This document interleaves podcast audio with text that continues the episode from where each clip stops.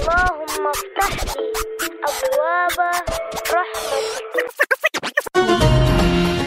Ha, itu doa masuk masjid. Tapi walaupun podcast kita berjudul Cakap Masjid, tak perlulah baca doa masuk masjid. Bukan kita di masjid pun. Kita cuma di sini nak simbang-simbang saja tentang isu-isu sosial dan juga agama dalam masyarakat kita. Jadi cukuplah kalau kita baca Bismillah. Baiklah, Assalamualaikum dan salam sejahtera. Selamat datang ke satu lagi episod podcast Cakap Masjid bersama saya, koresponden Syahidah Sarhid. Hari ini kita ingin membincangkan satu topik yang memang kegemaran. Kegemaran para belia kita terutama mereka yang dah kepak bing-bing. Ha, tajuk kita pada hari ini, nak bina masjid, asas kena baik, babe. Jadi bersama kita pada hari ini adalah dua asatiza daripada Asatiza Youth Network. Bersama kita adalah Timbalan Pengarah Pejabat Mufti, Ustaz Irwan Hadi Muhammad. Muhammad Syuhaimi. Apa khabar Ustaz? Baik, Alhamdulillah. Ah, dan seorang lagi yang baru dilantik jadi naib kadi. Huh. Masya Allah, Masya Allah. Congratulations. Marha, marha. Inilah dia Ketua Pembelajaran Islam daripada Masjid Yusof Isha Ustaz Aiman Abdul Khalid. Apa khabar Ustaz? Baik, Alhamdulillah. Terima kasih Syahidah kerana Ah. menjemput kami. Terima kasih. Terima kasih di kali kedua juga eh. Kedua-duanya Ya, datang ke podcast uh, Berita Harian ini. Okey, hari ini kita nak bincangkan tentang topik kepak bimbing ni Ustaz. Macam mereka yang ingin sudah bersedia untuk mendirikan rumah tangga, selalunya perkara pertama yang mereka akan uh, bincangkan eh kalau nak kahwin ni tentang persiapan dia, persiapan untuk wedding tu sendirilah. Kalau boleh nak jadi wedding of the year. Once in a lifetime. Of Ah. course. Catering mesti bagus, Betul. tempat mesti baik, dekor dah ada idea, tema-tema dia Hotel- kan. hotel penting. Betul. Tapi sebenarnya apa yang diperlukan itu persediaan daripada segi kerohanian tu. Macam mana? Itulah kan lebih penting kerana lepas after wedding of the year dah habis, besok lusa tu yang Betul. panjang kan. Betul. Apakah persiapan yang asa wajarnya mereka lakukan lah kalau kita Hmm. nak uh, you know berikan sedikit gambaran uh, terlebih dahulu. Ustaz Dewan mungkin boleh mulakan? Ah, terima kasih Syahidah. Saya rasa bila kita nak melangkah ke apa ni masuk ke gerbang pernikahan ya. Soalan yang pertama adalah kita perlu tanya kenapa sebenarnya nak nikah ni? Hmm. Ah, pasal semua orang nikah sama ke? Pasal kawan ai semua dah kahwin jadi ai boring? Atau ha, atau sebenarnya ada maksud yang lebih mendalam, erti yang lebih uh, uh, lama bertahan daripada uh, yang selalu di, dijangkakan orang ya. Saya rasa pertama tujuan pernikahan itu adalah supaya dia menjadi suatu wadah perkongsian kasih sayang di antara dua insan Hmm. yang dulunya sebelum akad pernikahan itu tidak boleh uh, demikian tapi atas dasar ikatan pernikahan yang suci itu mereka lantas mengharungi keba- kebahagiaan kehidupan susah payah dan jerih payah kehidupan bersama Mm-mm. sebagai teman jadi itu antara uh, tujuan utama pernikahan untuk mendapatkan sumber kasih sayang yang juga sekaligus menjadi uh, orang kata tu pemberi semangat dan pendorong untuk menjalankan kehidupan yang berjaya di dunia dan di akhirat. Hmm. So bila nak masuk langkah tu kena tahu pernikahan aku mesti macam ni ya. Ha, tak boleh pernikahan yang seronok saja. Seronok boleh, Mm-mm. tapi dia perlu keseronokan yang membawa kepada lebih banyak kebaikan. Betul. Jadi macam mana kita nak dapatkan keseronokan yang bawa kebaikan tu? Tu Ustaz Aiman boleh jawab. Ustaz Iman. Okey. Silakan. Okey, sebelum uh, saya uh, jawab persoalan berkenaan macam mana nak dapatkan keseronokan dalam rumah tangga tu, pertama sekali saya nak tambah daripada apa yang telah diketengahkan oleh Ustaz Irwan.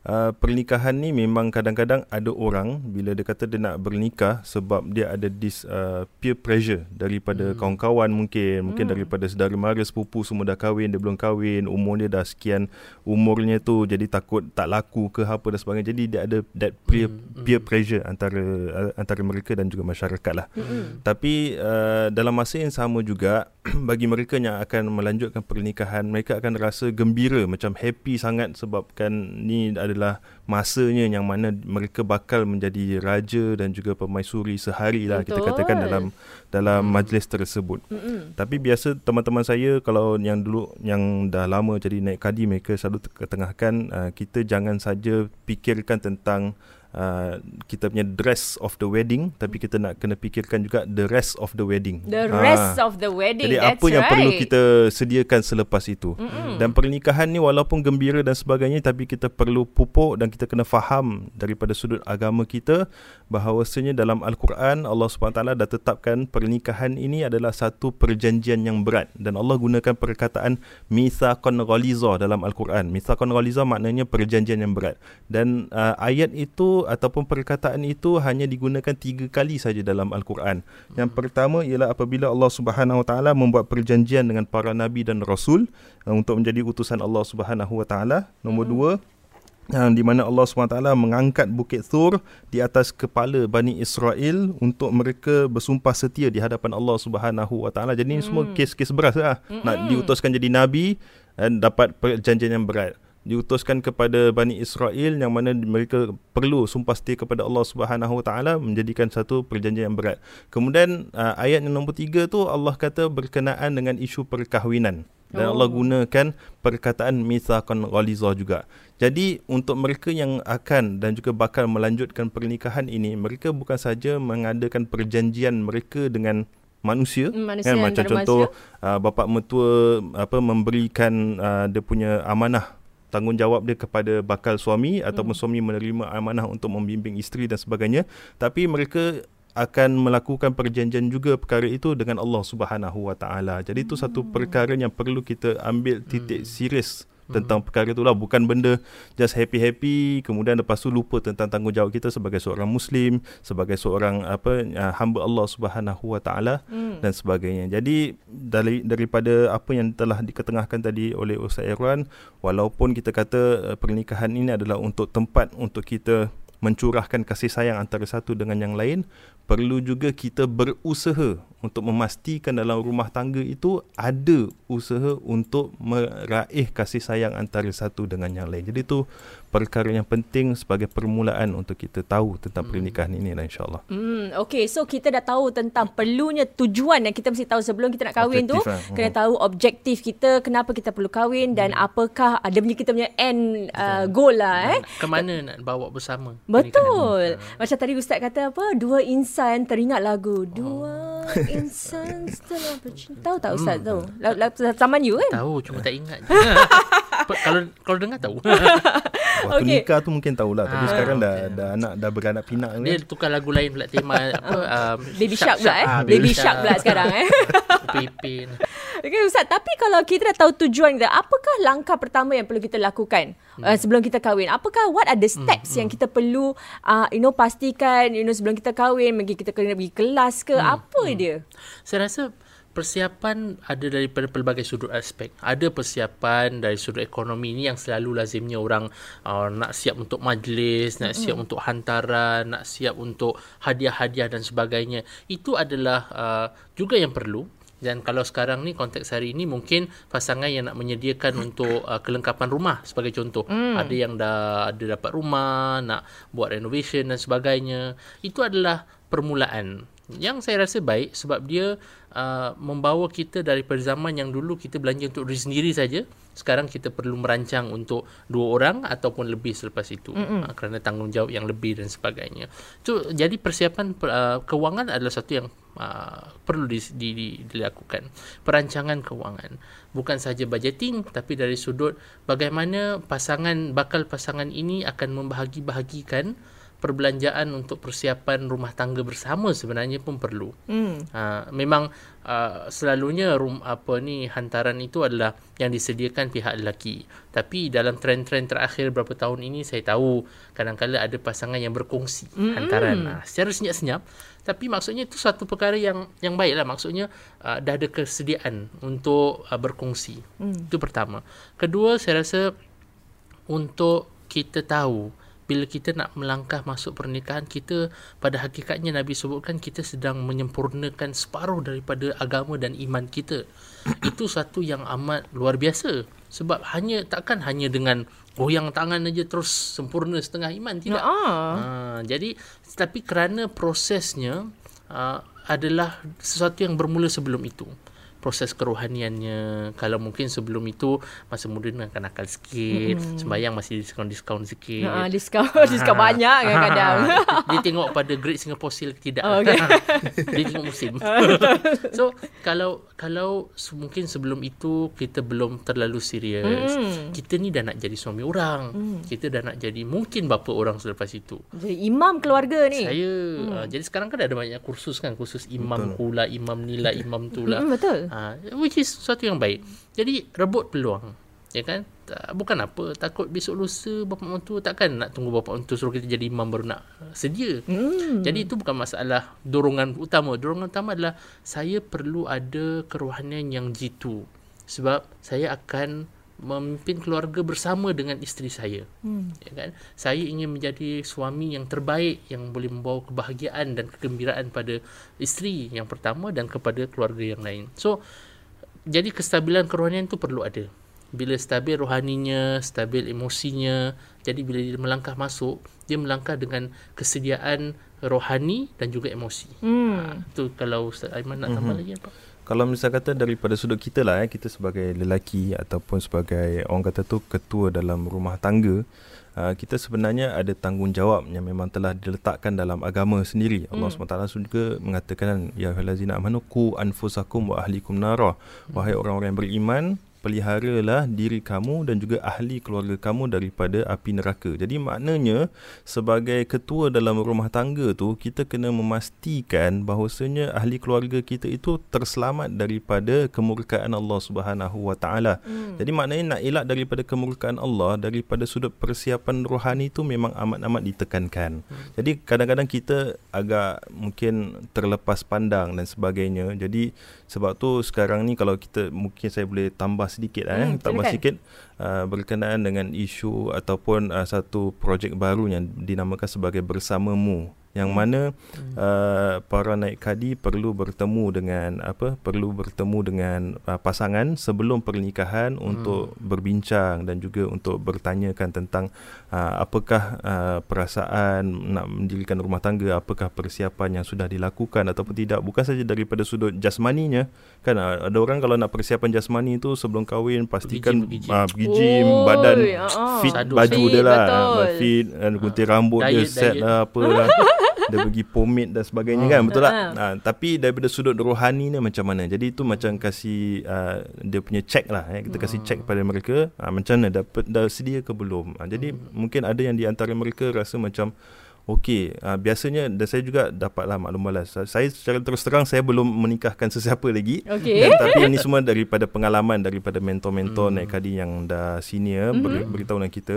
Mereka katakan, "Oh, saya Mak Andam dah jumpa, cameraman dah jumpa, Oi. catering dah jumpa. Ah. Tapi naik kadi saya tak jumpa." Oh, Ha, okey. Jadi dia sebagai satu langkah yang mana oh okey sebenarnya ni pun penting juga bukan hmm. kita cakap mak andam tak penting catering hmm. tak penting dan sebagainya tak tapi mereka penting tapi kalau katalah hari tu kan naik kadi tak datang. Tak jadi apa-apa lah ha, betul tak jadi itu punya Tapi satu pernah tak perkara naik kali tak datang? Tak pernah. ah itu saya tak tahu Dia kalau tak datang pun kena last minute datang yang lain. Ah. Tapi se- sebelum saya terlupa, bila kita sebut tentang um, kesediaan ya, antara kesediaan yang saya rasa perlu dibuat oleh kedua belah uh, apa kedua orang mempelai kita adalah untuk mengetahui budaya keluarga masing-masing. Okey. Ha, sebab ada family mungkin suka duduk tepi laut, Mm-mm. ada family suka mancing, Betul. Ada family suka duduk kat rumah je. Jadi dia kita datang daripada keluarga yang mempunyai budaya keluarga masing-masing. Betul yang berbeza. Ah, yang berbeza dan dan selalunya bila kita tidak menyediakan diri untuk buat uh, apa ni penyesuaian, adjustment, nanti itu yang jadi terperanjat. Mm-mm. Uh, bila dia masuk ke dalam keluarga ni tiba-tiba eh ni apa pula ni makan ramai-ramai pula aku biasa makan suruh garpu je. Mm-mm, betul. Ah, semua perkara ni nampaknya kecil tapi dia penting sebab kesediaan mental emosi juga perlu dari sudut itu. Ha, dan supaya dia tahu what to expect. Jadi kalau mungkin dia tahu perangai mak mertuanya macam mana, bapa hmm. mertuanya macam mana. Hmm. Jadi tahu nak ambil hati. Ya, kita orang baru, masuk keluarga baru. Betul. Jadi kita pun kena tahu bawa diri orang kata kan. Ha, jadi sebenarnya ni ini satu perkara yang kadang-kadang orang tak perasan. Tapi budaya keluarga ini yang boleh me- menyebabkan apa ni tension selepas pernikahan lagi. Ah you lah mak you asyik suruh pergi datang je, mak you asyik suruh pergi sana je. ah, mak you pun sama juga, bapa you pun sama. Jadi Bapak kau pasal. ha, semua sama juga. So, kalau dah sama mana yang jantan mana yang betina ke?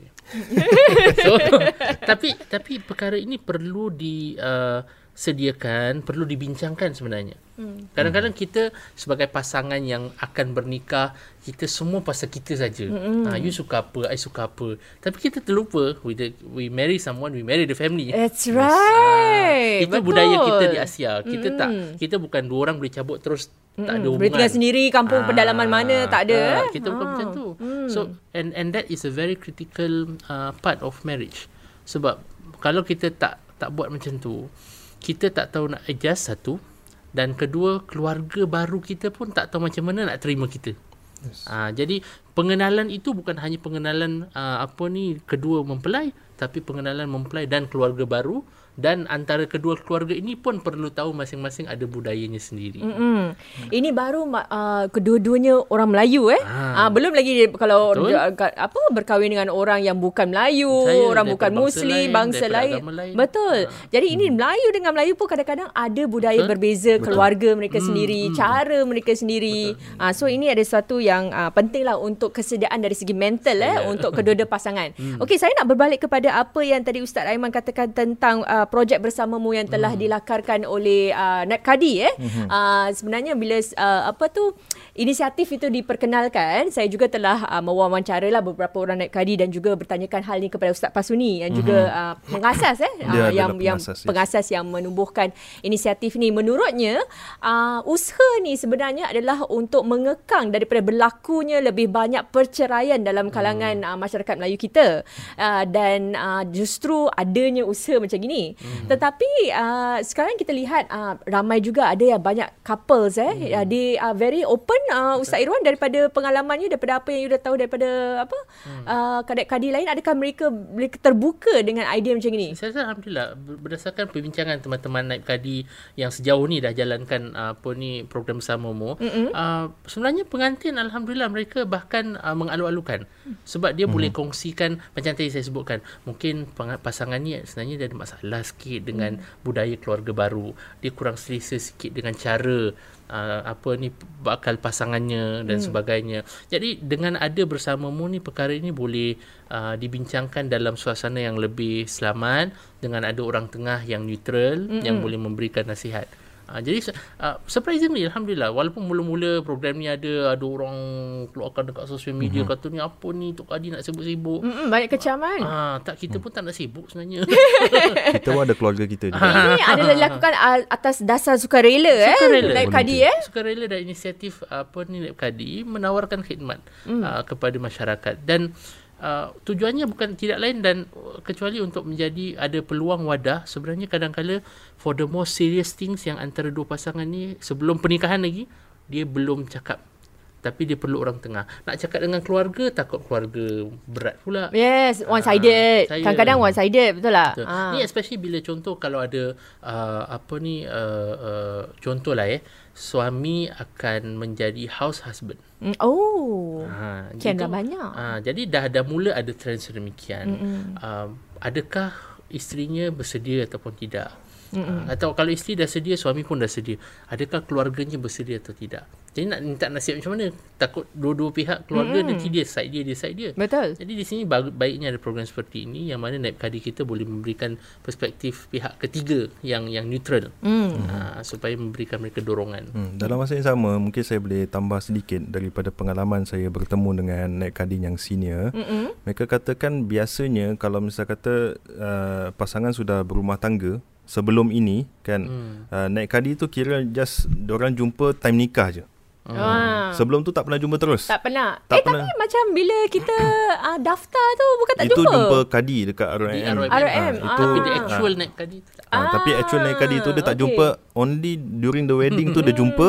Lepas tu kira naik kadi dah sah baca doa Terus naik kadi pun dah tak tahu ke mana dia dah sibuk dengan wedding dia Ya. jadi dia dah tak jumpa naik kadi tersebut. Jadi dengan adanya uh, proses bersamamu ni kalau misal kata dalam uh, perjalanan rumah tangga kan waktu the first two years sebagai contoh lah. Sebagai contoh ada datang macam apa perkara baru macam eh tengok eh ni keluarga ni cara dia lain, cara dia lain sebagainya. Dah ada sedikit sebanyak macam ada Tension. uh, tension ataupun uh, ada perselisihan antara keluarga antara pasangan suami isteri. Mereka selalu kadang-kadang tak ada macam uh, Tak ada outlet eh? tak ada outlet. Ma- nak jumpa siapa eh? Nak tanya siapa eh? Kalau nak jumpa ustaz kat masjid tak ada link macam tak jumpa kan mungkin sebelum ni tak kenal dan sebagainya. Hmm. jadi mereka akan teringat oh hari tu naik kadi nikahkan aku tu mungkin dia boleh jadi saluran. Jadi kalau sebelum nikah tu jumpa at least kenal siapa naik kadi dia dan dia boleh jadi source of ni lah macam minta pandangan ataupun minta nasihat dan sebagainya bagaimana nak uruskan macam ini. Dan tugas naik kadi pada waktu itu juga untuk memberikan resources yang betul. Kalau misalkan kata ada isu ni okey ni mungkin perlu pergi counselling pergi jumpa kepada badan ni dan sebagainya. Ah ini perlu macam gini perlu macam ni dan sebagainya. Jadi hmm. itulah uh, antara objektif utama kenapa projek bersamamu ni uh, dikelolakan uh, oleh para naik kadi ni. Hmm. Tapi pernah tak dah lepas uh, ini abang mempelai yang telah berumah tangga mereka jumpa lagi uh, naib kadi pernah ada ada- adakah Saya- mereka telah berkongsi? Saya pernah ada satu seorang uh, teman naik kadi. Uh, ini cerita yang agak unfortunate sikit lah malang sikit tapi tiba-tiba saya tengah duduk sebelah naib kadi tu naib kadi tu tunjuk uh, ni tengok ni ada dapat WhatsApp baru hmm. bila WhatsApp tu saya tengok lah dia kata Ustaz uh, I've only apa ni I know you've uh, you solemnize our marriage 6 bulan yang lalu uh, tapi sekarang saya tengah ada masalah ingin bercerai Oh dia. Hmm. orang. sedihnya. Jadi maksudnya orang sebab orang tu ada link, mm jadi dia boleh terus minta nasihat mm dengan dengan kadi yang dia selesa. Yang selalunya sekarang ni alhamdulillah lah uh, kerana ada program seperti ini, dia memberi peluang untuk mereka bina hubungan dengan naib kadi. Uh, jadi naib kadi ni tak semestinya naib kadi ada semua jawapan seperti mana Ustaz uh, Aiman sebutkan tadi. Tapi tu, tugas mereka adalah cuba menyalurkan mereka kepada bantuan yang ada. Uh, yang mereka mungkin tak tak tahu ataupun kurang kurang uh, maklum. Jadi dah lepas tu apa jadi yang tentang Jadi ketika tu juga. ah, intervention dia intervention dia cepat. Hmm. Ketika dia ada masalah tu naib kadinya dapat masuk, saya yang saya ingat dia masih lagi undergoing uh, counselling masa ni, masih lagi usaha untuk cuba perbaiki keadaan dan sebagainya. Sebab macam itulah perkara yang mungkin nampaknya kecil, kecil kerana apa? Uh, isu nak tinggal rumah siapa. Ah, senang je tu eh. Ha. Very simple. Nak, nak, nak Tapi- nikah ni nak tinggal rumah lelaki ke, nak tinggal rumah perempuan, ke, nak beli rumah dekat rumah perempuan ke, dekat dengan rumah lelaki ke. Mm. Uh, itu belum lagi nanti anak. Mm. Anak siapa nak jaga. Betul. Ah, so perkara-perkara seperti ini yang nampaknya kecil tapi daripada Dia- dia interaksi makan dalam ya. Ha, makan Boleh dalam. makan dalam. Fuh. Deep, ah, deep. Memang jadi, betul kita, betul. jadi kita katakan kalau pernikahan ni dia bukan satu perkara yang just happy-happy hmm. tapi dia perlu orang mempunyai watak yang matang hmm. untuk mengharungi cabaran selepas tu. That's the that's the word matang. Sama Yes. ada kita punya kadang-kadang bila sebelum kahwin tu nampak macam aku dah bersedia tapi sebenarnya belum dari segi Betul. mental dan sebagainya. Ad, ada orang sampai anak dua kadang. Saya saya pernah bertemu dengan orang yang anak dua macam dia dia terlupa tau dia ni sebenarnya dah nikah dah jadi bapa atau ibu kepada dua orang anak Uh-uh. dan dia rasa macam dia masih lagi zaman umur 18 19 tahun. Oh jadi dia buat apa tu macam happy-happy jadi, keluar. Ah, jadi macam tak rasa berat sangat. Okey lah. Ini dia macam transaction apa ni uh, auto default. Uh, anak nak makan kasi makan, anak nak pergi sekolah pergi sekolah. Tapi dia tak really mendalami dan menghayati, menjiwai peranan dia. peranan dia yes. Sampailah okay. kadang-kadang ada masalah, hmm. orang oh, barulah bila ada cabaran rumah tangga dia gitu, baru dia rasa baru aku tahu berapa sayangnya aku dengan pasangan ni. Mm-mm. Bila tengah krisis macam tu kadang-kadang. Hmm. Ah, itulah masalah dia eh. Okey. Hmm. Jadi dengan dengan naib kadi dia lebih khusus kepada masalah ataupun cabaran yang dihadapi pasangan uh, individu. Hmm. Tapi sudut uh, perancangan keuangan, kesediaan emosi, macam mana nak tangani budaya yang berbeza dan sebagainya, itu kursus rumah tangga boleh dapat memberikan persediaan demikian lah. Hmm. Uh, sebab uh, pertemuan dengan naib kadi tak lama, paling satu Ah, jam. betul satu jam je kalau misal kata kita bila dah dapat contohnya lah bila kita dah dapat ada orang nak apa nak ambil kita sebagai naik kadinya mm-hmm. maka kita akan bertemu dengan mereka adakan F2F uh, bersama mu tersebut Hmm. kemudian kita pada dalam masa 45 minit satu jam tu yang mana kita duduk dengan mereka kita tak boleh dapat cungkil semua masalah yang mereka ada pun selama ni jadi kita cuma boleh dapat tip je apanya mm-hmm. oh ni ada isu ni ada isu ni. Jadi daripada situlah uh, tugasan kepada naik kadi ni untuk menggalakkan mm. kepada dua pasangan oh sebenarnya tengok ada financial issues kat sini mm. kan. Contohnya suami kerjanya mungkin gajinya tak besar tapi uh, apa harapan isteri nak rumah banglo contohnya. For, Oh. for example lah kan itu. Oh, Oh. so kat situ ada ada Permintaan financial yang. Banglo Shelley Shelley Banglo. Ha, jadi dia akan dia akan mencetus uh, satu perkara yang tak baik pada masa akan datang hmm. kalau tak tangani sekarang. Jadi sebab tu kita kata okey kalau ada isu ni mungkin pergi kepada khusus rumah tangga dan sebagainya mereka boleh bantu lebih hmm. berkenaan dengan isu financial dan sebagainya. Hmm. Kalau ada isu seperti Ustaz Irwan katakan tadi macam isu keluarga nak tinggal rumah siapa rumah siapa dan sebagainya ini perlu perbincangan awal. Jadi hmm. uh, tugas naik kadi pada waktu tu kita kita dipanggil sebagai MFR lah, marriage uh, first first responder. Ah, Ha, jadi bila kita tahu ada ni dan how we want to respond to them. Hmm. Dan Speed dial lah, speed dial kalau dulu. Ah speed dial lah. Fuh, Ya. Speed dial eh. So tu tugasan uh, bersamamu lah projek bersamamu. So ya. sekarang naik kadi kena ada dua handphone lah eh. Satu satu personal, satu untuk dia. handphone ni tak tahu bila dia nak stop. Dia nak stop message ni. Okey, tapi itulah kalau saya balik kepada isu khusus rumah tangga tu ni saya tak tahulah sekarang tapi macam apa yang saya ingat 10 years ago bila saya pergi kursus rumah tangga lah kita lebih kurang. ah, macam tak ada impact lah ustaz. tak tahu apa yang macam I, I don't know and, and, and that time saya pergi macam one on one tau. Saya ustazah tu dengan Ah. saya dan bakal Ah, lah. ah. Dan saya tengok apa dia ceritakan dalam buku. Dan buku dia pun I think I don't know maybe dia macam zaman dulu punya Ah. buku dia yang menceritakan yang yang cakap tu oh uh, isteri kena siapkan untuk suami. Oh. Ah dan uh, apa tu macam kita mesti taat Ah. dan macam lepas tu dan dalam dalam perbincangan uh, sewaktu kursus rumah tangga tu atau tak ada tak ada kesan lah. Dah habis okey lah. Aku dapat cert that's it lah. Yeah. Ini tu cert untuk tunjukkan Betul. kat naib kadi. so that's why that's why I think tentang tadi yang yang Syahidah sebutkan tentang program apa tentang peranan lah sebagai contoh. And this ni satu perkara yang perlu juga kita uh, hargai sebab hari ini kita ada lebih ramai wanita uh, muslim yang lebih terpelajar hmm. daripada lelaki.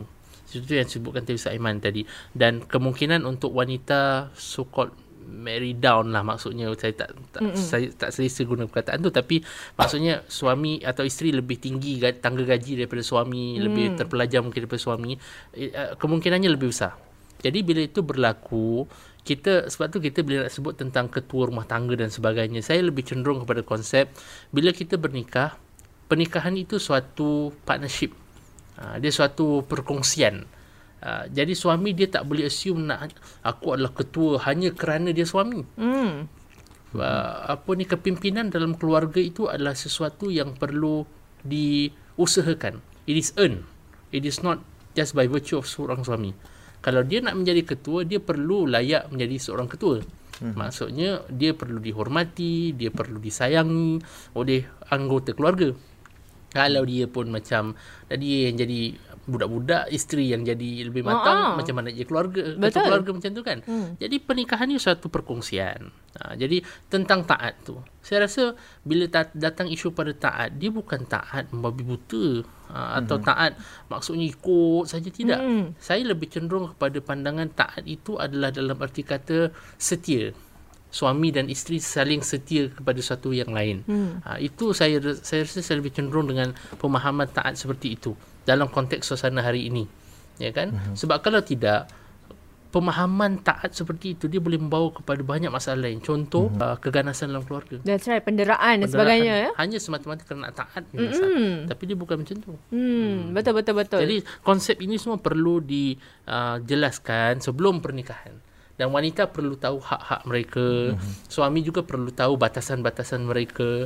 Uh, on top of apa ni tanggungjawab dan sebagainya. Supaya mm. mereka tahu tidak bila bernikah ada perkara-perkara yang timbul seperti ini tidak melanggar batasan-batasan tersebut. Mm-mm. Kalau saya tambah sikit daripada Ustaz Irwan katakan tu kalau berkenaan dengan perkataan, perkataan taat tu hmm. kan kita kata uh, isteri kena taat suami kan hmm. tapi kalau cerahan yang lebih saya kata suami pun kena taat isteri Uh, juga. of course it has to Ah, be jadi the ini two way eh. berkenaan dengan hak dan juga tanggungjawab. Hmm. Kita tahu kita nak ada hak kita, kita nak ada rights kita tapi dalam masa yang sama kita perlu tekankan juga tentang responsibility kita. Hmm. Tanggungjawab kita kepada isteri, tanggungjawab hmm. kita pada suami dan ni lah dan kedua-duanya tu Dia perlu two tahu. way lah. Hmm. Two way Ah, eh Betul two kena way. two way ah, Tak boleh salah one way je Yes, betul. Ah, okey. Okey, baik. Jadi kita tahu eh sekarang pentingnya untuk uh, inisiatif-inisiatif yang telah diperkenalkan oleh golongan naib kadi ni sebenarnya ada kebaikannya. Ah, jadi kita sebagai pasangan yang baru saja akan ataupun akan mendirikan rumah tangga tahu apa yang perlu mereka lakukan ataupun ada outlet untuk uh, mencurahkan perasaan ataupun mencurahkan masalah kepada seseorang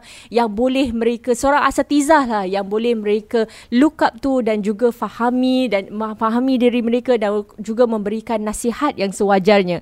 Okey, jadi kita saya rasa kita uh, akhir episod ini uh, dengan itu tapi kita ada episod yang akan uh, seterusnya di mana kita akan menjelaskan lebih lanjut tentang peranan wali ni. Okey, kita jumpa lagi dalam satu lagi episod Cakap Masjid.